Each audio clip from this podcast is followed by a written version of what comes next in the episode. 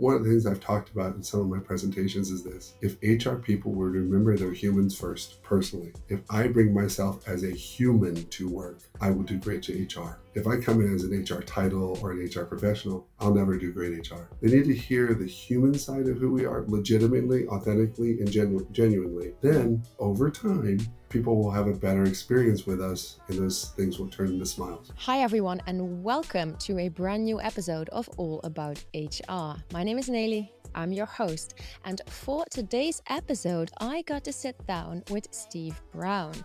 Steve is the Chief People Officer at LaRosa's, and we had a super interesting conversation that I can't wait to share with you. But before we get to that, you know it by now. If you haven't subscribed to the channel, we really appreciate it if you could do that. Like the video as well and hit the notification button.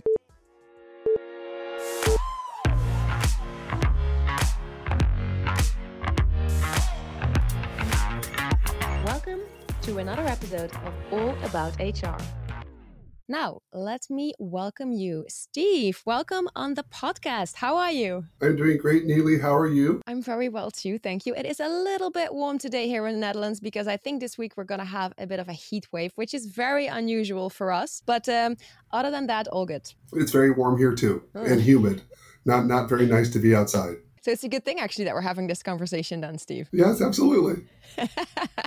okay, so perhaps before we really get to today's topic, would you mind uh, telling our listeners a little bit more about yourself and about LaRosa's and the work that you're doing? Sure. I am the Chief People Officer, so I, I am over all things people at La Rosas and everything from compensation, hiring, employee relations, you name it, uh, strategy on uh, HR. And LaRosa's has been around for 68 years. We're a pizzeria. We serve great food. You'd love it here. It's so good. And it's a family environment, so people come and really enjoy what we do. We're kind of an iconic brand when it comes to that. So it's a really a great place to work and do good HR. Nice. And so if, you know, if uh, one day I get to be in, in one of your restaurants, what uh, pizza would you recommend? Oh, it depends on your taste, honestly. Uh, mm. So we have quite a variety. You can do more traditional things, American style, but you know, are you a spicy person? Are you yes.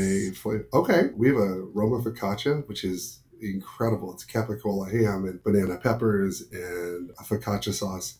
It's one of my favorites. Nice. I'll keep that in mind. So, Steve, also, I mean, I had a look, of course, at your LinkedIn, and you have, I think, a very uh, refreshing approach to HR. So, maybe you can tell a little bit about that. I'm not your traditional HR person at all. Never have been. I am much more people oriented and systems second instead of systems first. So, understanding people for who they are, the wonderful things that they bring to the wor- workplace. I like to say people are wonderful and messy. So that's okay. And if you just swim in that and take people for who they are, where they are, you can do amazing things. The other difference is I don't believe in collective HR, like everything for everybody. Like here's a policy that goes if it's if it's something that affects just you and then we make it enforced for everybody, it's never worked. So I take care of Neely for Neely, Paulo for Paulo, Steve for Steve, and then the whole works. Instead, most HR people do the other way around large, overarching systems, and then they have to fight all the time inside it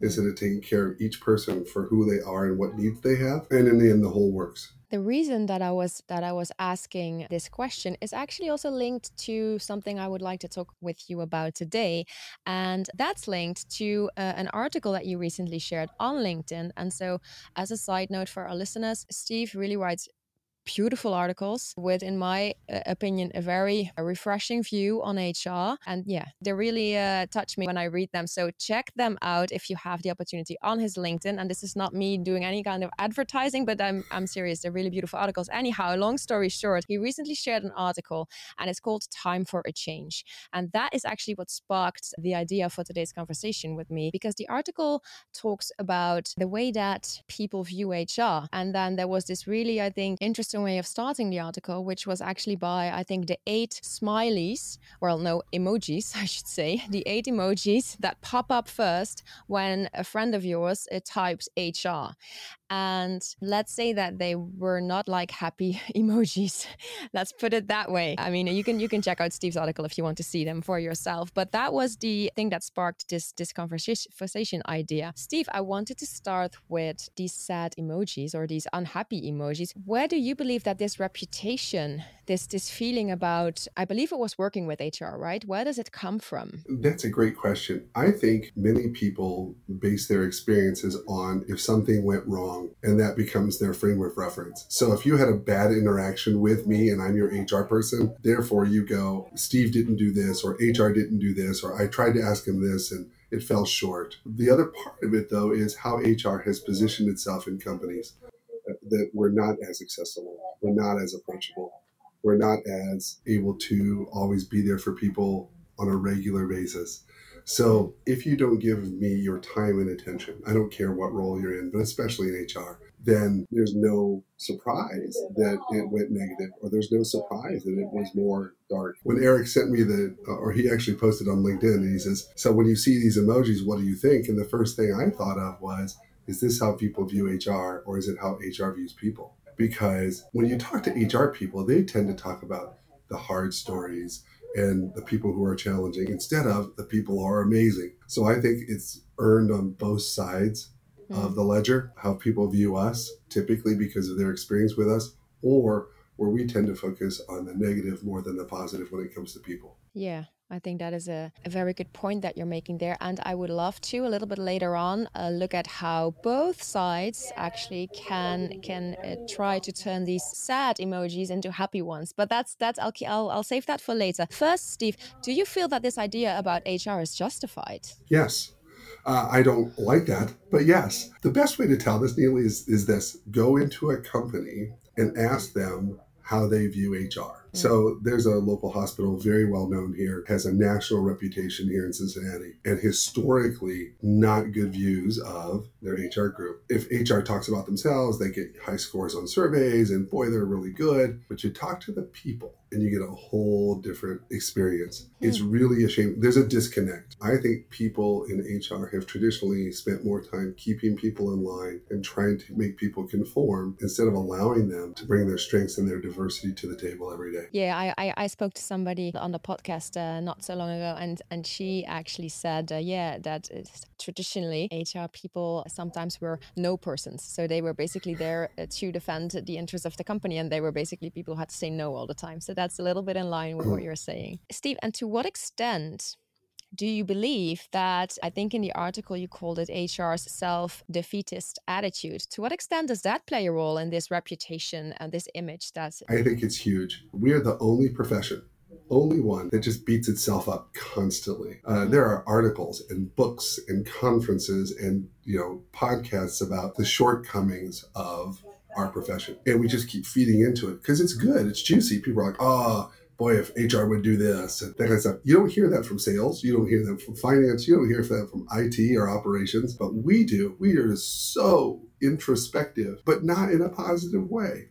Mm. So I think I believe in model the behavior you expect in others. So if you're somebody who's self-defeatist, it's how you're going to treat others. It just is. And then that sets a really difficult tone for that type of approach to HR. It, just does. I, I think you can turn that around and I know we're going to get to that. But if that's how you lead from a self defeatist standpoint, it's how you're going to treat others. That's how it works with every attitude, I think. But where do you believe then that this conviction comes from? I think there's a couple things. One, we've misaligned who we are in organizations. When we say we're a support function, I'm there if you need me. The rule that I always say is if people say they have to come to HR, that means you're not inside the organization, whether you are or not. So mm-hmm. the only time I come to you is when there's something on fire or some problem. Instead of say, I rely on HR, they're a partner with me, they're integrated throughout the organization organization. So if you position yourself as I'm only used when I'm needed, there's a gap. The second thing is we haven't challenged enough senior leadership to say, what do you want HR to be? How do you want it to look? How does that need to function in organizations?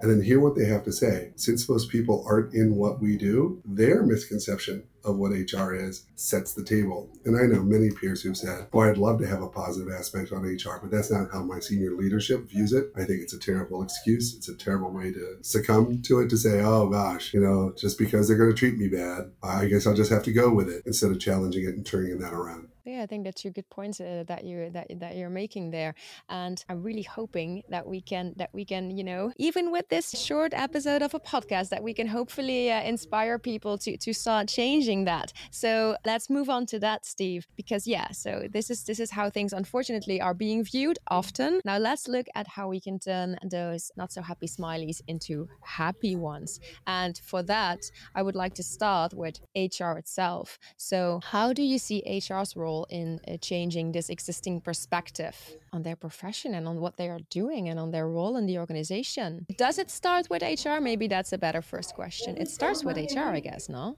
I, I agree with you. I think it has to. Uh, I hmm. can't change things unless I understand where I'm coming from personally. So, how do I approach what I do? How does my team approach what it does? How do you make it framed so that it's constructive, so that it's positive? When I do need to say no, how do I say that in a way so that people have context and understand why what's going on? It's not no because it's no, it's no because, hey, here's this. If somebody was doing something unsafe, instead of jumping to a policy and a procedure, have a mm-hmm. conversation around, hey, if you did this, then this will happen. You're doing the same thing. We tend to cite chapter and verse as a shield instead of saying, I'm going to have a relationship with you to help you do your work better. And the second part is where it starts with HR is if we would focus more on performance instead of compliance, we'd be mm. light years ahead. Compliance has to happen. It doesn't mean you get rid of it. We do this either or thing. I focus on performance or compliance. My thing is if you teach me to perform, if you equip me to perform, if you help me lead my people, if I lead others as a people manager, the company performs, we do well. That's mm-hmm. such a different way to do HR instead of saying, what's the dress code policy? What's the attendance policy? Uh, did we get our performance reviews done? Is our cost of living raise in? Those are functions of systems instead of saying, what's the behavior I want to show every day in order for my team members to do well. From what you were talking about a little bit uh, uh, earlier as well, I also get the feeling here that when we talk about, you know, how can how can HR start making a change here? That it seems as if, as if there's also something like almost a collective, and collective as in the HR profession, a collective need for I don't know if it's it's not necessarily self confidence or maybe it is, but a kind of yeah different way of thinking about their own role actually in the company you know? And maybe it is self-confidence or i don't know how you would how do you see do you understand what i wanted what i'm I, trying I, to say? I, or like almost it's like a, a crash course in in being proud of what you're doing and you know being able to to sell yourself in a good way like salespeople could do that or something do you know what i'm getting I, I know exactly at? yeah i know what you're saying i think there's a difference between you need to have self-awareness and self-assurance i'm yes. confident in what i do and i'm talented in what i do just like others not again versus it's because this is what i do in an organization what i bring to the table there's value to that it's not a less than it's not a, a problem solving only. Actually it should be very proactive and strategic and reactionary when needed. We tend to be reactionary first. So i think if it's more proactive in front of people always connected integrated throughout the organization yeah you own it. The challenge is too many people try to do hr on their own. So they don't do things like having somebody from the Netherlands reach out and have a podcast. They don't talk to people, seriously, they don't talk to people even outside their four walls. It's impossible to have that empowerment, that passion, and that ownership if you try to do it on your own. Mm-hmm. HR people need a community probably more than any other profession because a lot of what we do we can't talk about internally. Yes. Yes. So you, you got to have people you can go to. If you have that community, then it'll help build that confidence over time. Yeah, I mean, we also on the podcast we've talked about the beauty and also the, the, the power that lies in community as well. We spoke with Julie Turney before she actually is. She really uh, also talked about you, but yeah, we we spoke about HR community and the importance of that because yes, you can encourage each other, but you can also learn from each other and you understand, you really understand better than anybody else what the other person is going through because you're in the same boat, really. So yeah, that I'm glad that you mentioned that again because I think it's important. So So if anybody's listening and they're not part of an HR community yet, please seek out an HR community, whether it's online or uh, in person, but seek one out and, and please join because it's so helpful. I'm feeling a little bit like I'm doing all these advertisements in today's episode. But anyhow, I was wondering if we could make it even a little bit more practical, Steve. So, how can people, professionals, get started straight away? Maybe there are some examples that are relatively easy to to get started with? Does anything come to mind? Several things. Ah, fantastic. the, the, first thing is understand that people are more important than your desk. So, wherever your workspace is, and it, whether you're in person, remote, hybrid, people are far more important. So, they should be worth your time. They should be worth your effort. People are more important than your desk. They just are. The second thing is, what are you doing to move people forward? So, a lot of HR happens outside of HR, and we've lost sight of that. Most HR happens when others are leading others. So, if I can equip people managers to do better, I'm doing more significant, tangible things inside the company by helping them lead their people. So, how do they view others? We do an exercise like this. We put a, flip chart up, old fashioned flip chart, big piece of paper, and I put nice. at the top of the word, uh, top of the sheet, employees. I'm like, describe employees. And oh my gosh, it just goes negative. You know, lazy, ah, ah, ah, because they have nowhere to get it out. It's not they're bad people or they feel poorly about people, but that's their lens. So if you let them get out and you go, okay, cool. So people are lazy, dumb, stupid, unreliable, all kinds of stuff. They're like, yeah, yeah, yeah. They go, okay, who in the room is an employee?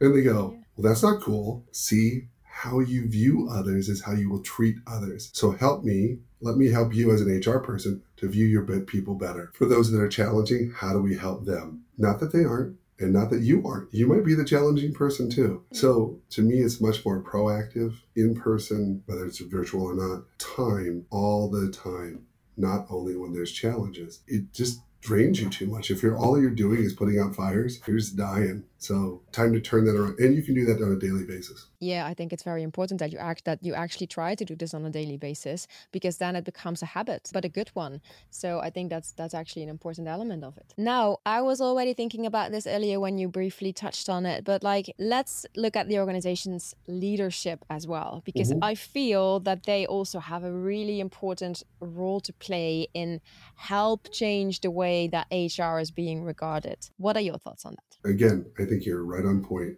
I'll give you a great example. My CEO and I talk every day. Now, we are a smaller company, and I understand other people when you say this, well, I'll never get to talk to my CEO. Whatever that next senior person is, or two levels up or three levels up, you need to be connected to them intimately. So every day we talk. But what's interesting is he comes to my office. I don't go to his. Mm. We've established this over time in several years. So I check in with him every day and we talk about things like how's your family? How are you feeling today? What's the big pressure that you're facing? Is there anybody here that can help you? Whether I can be that a person or not, but HR should be tied to senior leadership intentionally to see how they're doing. We, we once people get to a senior level, we just ignore them. We just expect them to lead instead of checking the human side of who they are. It's interesting. We talk about well being, but we talk about the front line or the midpoint instead of well being being something for every employee. We talk about uh, balance and how do we make sure people are integrating their work in their life and then moving back and forth in and out. But we don't do it at senior level. We just expect more and more and more from them mm. to drive numbers, to hit revenue goals instead of saying, if I take care of you as a person, you'll hit those things. So it's turning it around. If that happens, they will have a more positive view of what HR can do for their company. Yeah, absolutely. And I could also imagine that there, there there's a maybe part of it would also be not just sharing a new policy that came from HR, you know, but also sharing the positive things that HR has been working on that perhaps are being overlooked, you know, or they're mm-hmm. being taken for granted, but talking about that as well so that it becomes also, I think, more clear to people all of the things that HR is working on or that HR is involved in or the projects that they are initiating for the good of the of the people working in the organization. I think there's there's also probably still a lot to gain in that area. I agree. I,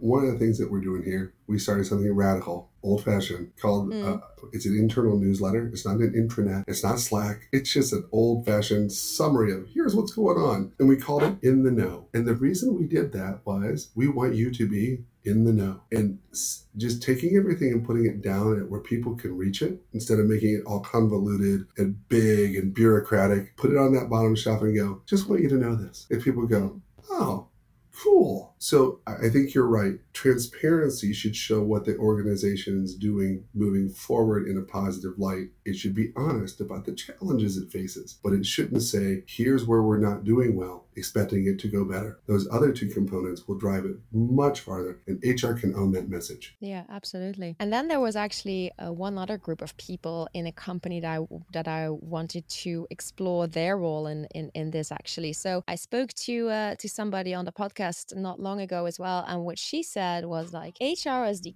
co-responsibility of every single person in the company, and I kind of like that thought. And so I was thinking, if we view it like that, how would you think that every single employee can then contribute to this changing perspective on HR. I, I really like that. I think that's fresh mm. and, and, to see. And my thing is this: if you tell me to bring my whole whole self to work, which everybody says in theory, let it happen. When people do that, they contribute in ways they've never done before. So when you allow the latitude and the permission to be who they are. Oh my gosh, it's crazy. You can see here in my office, I have a bunch of toys all over. I have all a bunch of colorful things. It's just who I am. I don't expect that from anybody else. In a lot of companies, they go, it needs to look this way, be this way, fit in this box, instead of saying, I want to bring the natural diversity and talent that everybody has in order to move the company forward. It's really interesting. We talk about talent like hiring instead of saying the talent I bring every day that mm-hmm. improves HR. I can't just be talented to come in. I should be talented all the time, and we are. Yeah. But I like your idea of having that co responsibility because then it's not a function or a department, it's a reality and part of the culture. Great HR is a reality and part of the culture that's woven in throughout instead of a department that sits outside. Yes, and I mean, it's something that is affecting each and every one of us in the company on a daily basis. We might not always be aware of it, but it really is. So, yeah, I also very much like that thought. And it was also linked to what you mentioned as well earlier. It's about HR partnering with every single person in the company as well. And I also thought that that was a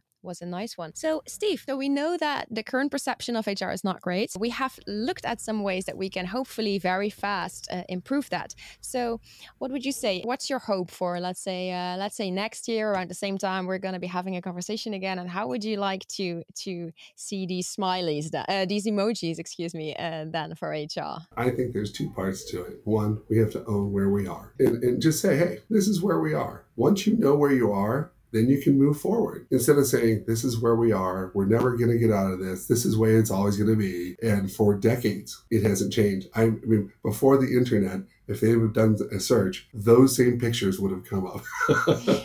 So yeah. so my thing is don't tolerate it anymore. Just don't tolerate it personally or professionally. I don't want to be viewed that way for doing the work that I do. I don't think my peers do either. So, first is assess and own it. The second thing is make intentional steps every day to change the narrative. Intentional. Understand you're going to hit a lot of obstacles, you're going to get some resistance. But in the end, one of the things I've talked about in some of my presentations is this if HR people were to remember they're humans first, personally, if I bring myself as a human to work, I will do great to HR. If I come in as an HR title or an HR professional, I'll never do great HR. They need to know my faults, they need to know my ups and downs, they need to know I had a cold or my kids are doing this, or my wife's doing this, or I just lost this, or I just bought a dog. They need to hear the human side of who we are legitimately, authentically, and genu- genuinely. Then, over time, people will have a better experience with us and those things will turn into smiles. Yes, one emoji at a time, we will change this.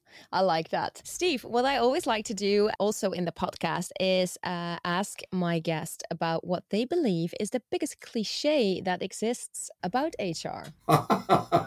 Get one?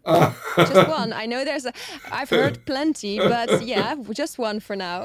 uh, the biggest one I've heard is that HR people don't care, which is not true. It just isn't. The majority of my peers, and I talked to many of them around the globe, they genuinely care about people, but they've put themselves in a system or a structure so that that's pulled out of it instead of it being the center of it. We have a thing at work, I'll show it to you real quick here that we just put. Uh, yeah, we this. are people first. Uh, yeah. But right here, if I do more to people versus for people, I'm not successful. If I do more for people versus to people, I'm successful. So we need to teach people that we do care, that we're doing things for them in HR, instead of to them. The majority of people think that we do it to them and therefore we don't care. I hadn't heard that one yet. So thank you very much uh, for that. And then another thing that I always like to ask is to share an epic win and an epic fail. So we've heard professional ones, we've heard personal ones before, we've heard combinations of them, but just like anything that you're comfortable sharing with. We'll go with epic fail first. Uh, first epic fail was when I challenged senior management. I was at a company about a month and I was out on the floor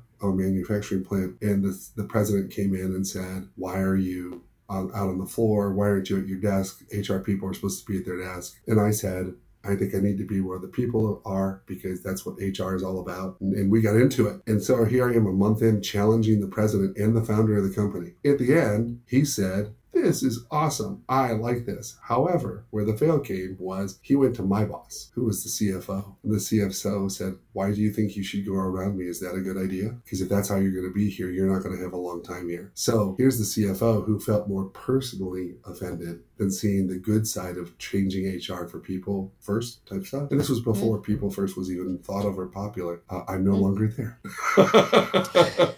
Because because in the end, it wasn't going to ever change. His way was going to be far more important than where it needed to go. So it was the first time I had gone around my boss and I didn't know it, and mm. uh, he smacked me pretty hard. Okay, but it was an epic fail, but it was like uh, you were you were honestly not aware of it, being, right? You know, you you yeah, exactly. Okay, and do you also have an epic win? This is going to sound cliche. Every day is an epic win here. Oh, because I'm now in a position as the chief people officer to make HR tangible, relevant, and needed in an organization. So every day, the meeting I had just before coming on the podcast, we're talking about the future of the company, and I'm help leading those discussions. In the past, HR wasn't even in the room talking about that. Mm-hmm. So to be able to really be fully integrated and move an entire organization forward, this is the type of thing that HR people dream of, and I get to do it every day. Wow, Steve. That's a really beautiful one. Thank you so much for sharing that. And also, thank you very much for this beautiful conversation because we are already actually at the end of it. So, very happy that you that you had the time to join us and thank you so much. Thanks for having me. It was great. I'm, when I when we first wanted to connect, I'm like, "Oh my gosh, yes, absolutely. I love what you're doing. I love that you're trying to shine a positive light on what we do." Yeah, thank you. But that's that's very nice. That's that's nice here and that's exactly what we're what we're trying to do. So, very happy to help a little bit. Let me also thank everybody for tuning in again to today's episode. I hope that you enjoyed it. Don't forget, if you haven't done so yet, you make us really happy if you subscribe to the channel, if you like this video, and share it with a colleague, a family member, or a friend. And then I see you very soon again for a new episode. Bye.